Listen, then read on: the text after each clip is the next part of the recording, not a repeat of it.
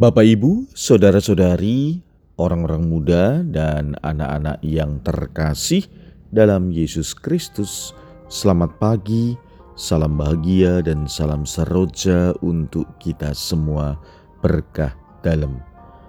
Bersama dengan saya, Romo Antonius Garbito Pambuaji, menyampaikan salam dan berkat Allah yang Maha Kuasa dalam nama Bapa dan Putra dan Roh Kudus. Amin. Hari ini Kamis 18 Mei, gereja merayakan Hari Raya Kenaikan Tuhan. Bacaan pertama dalam liturgi hari ini diambil dari kisah para rasul bab 1 ayat 1 sampai dengan 11. Bacaan kedua diambil dari surat Rasul Paulus kepada jemaat di Efesus bab 1 ayat 17 sampai dengan 23 dan bacaan Injil diambil dari Injil Matius bab 28 ayat 16 sampai dengan 20. Marilah kita mendengarkan Injil suci menurut Matius. Sesudah Yesus bangkit dari antara orang mati, kesebelas murid berangkat ke Galilea, ke bukit yang telah ditunjukkan Yesus kepada mereka. Ketika melihat dia, mereka menyembahnya, tetapi beberapa orang ragu-ragu. Yesus mendekati mereka dan berkata, "Kepadaku telah diberikan segala kuasa di surga dan di bumi. Karena itu pergilah, jadikanlah semua bangsa muridku dan baptislah mereka dalam nama Bapa dan Anak dan Roh Kudus. Dan ajarlah mereka melakukan segala sesuatu yang telah kuperintahkan kepadamu. Dan ketahuilah, aku menyertai kamu senantiasa sampai kepada akhir zaman." Demikianlah sabda Tuhan. Terpujilah Kristus. Saudara-saudari yang terkasih, hari ini kita merayakan hari raya kenaikan Yesus ke surga.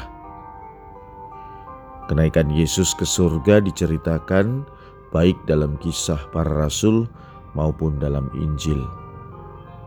Maka kalau gereja mengajak kita merayakannya bukan sebagai formalitas saja, tetapi benar-benar menghayati realitasnya.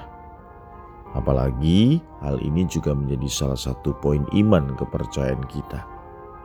Kesempatan ini kita pakai untuk merenungkan misteri apa yang sebenarnya kita rayakan.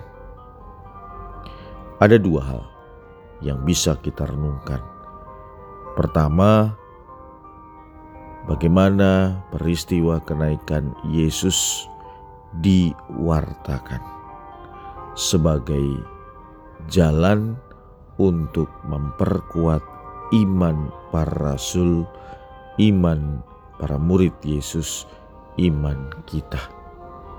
Justru karena Yesus naik ke surga, maka iman para rasul semakin kuat untuk mewartakan apa yang sudah dirintis oleh Tuhan Yesus. Bagi kita, ini suatu peringatan.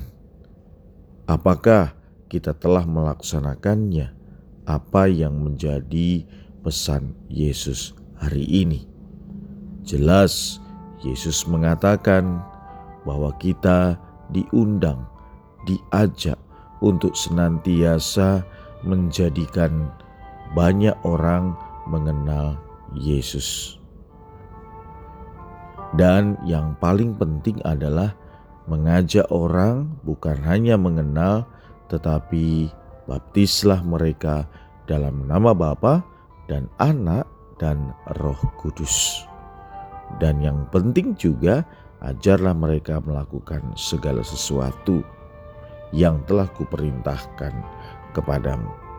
Nah, saudara-saudari yang terkasih, pada bagian pertama ini marilah kita merefleksikan apakah kita sudah menjadi pewarta dalam kehidupan kita dengan teladan baik kita. Yang kedua, bahwa Yesus sudah menyiapkan itu semua. Yesus telah menyiapkan 12 orang rasul 70 orang murid yang diutusnya, dan 5.000 pendukung yang mendapatkan berkat lima roti dan dua ikan. Nah, saudara-saudari yang terkasih, inilah jaminan yang bisa kita pegang bahwa kita diminta untuk menjadikan banyak orang mengenal Tuhan Yesus. Oleh karena itu, saudara-saudari yang terkasih, seperti juga yang dikatakan kepada Yesus, bahwa jangan khawatir, aku menyertai kamu senantiasa sampai kepada akhir zaman. Marilah kita berdoa. Ya Tuhan, semoga rahmat kekudusan, kenaikan putramu Yesus ke surga, menjadikan kami semakin kuat mengimaninya. Berkat Allah yang Maha Kuasa dalam nama Bapa dan Putra dan Roh Kudus. Amin.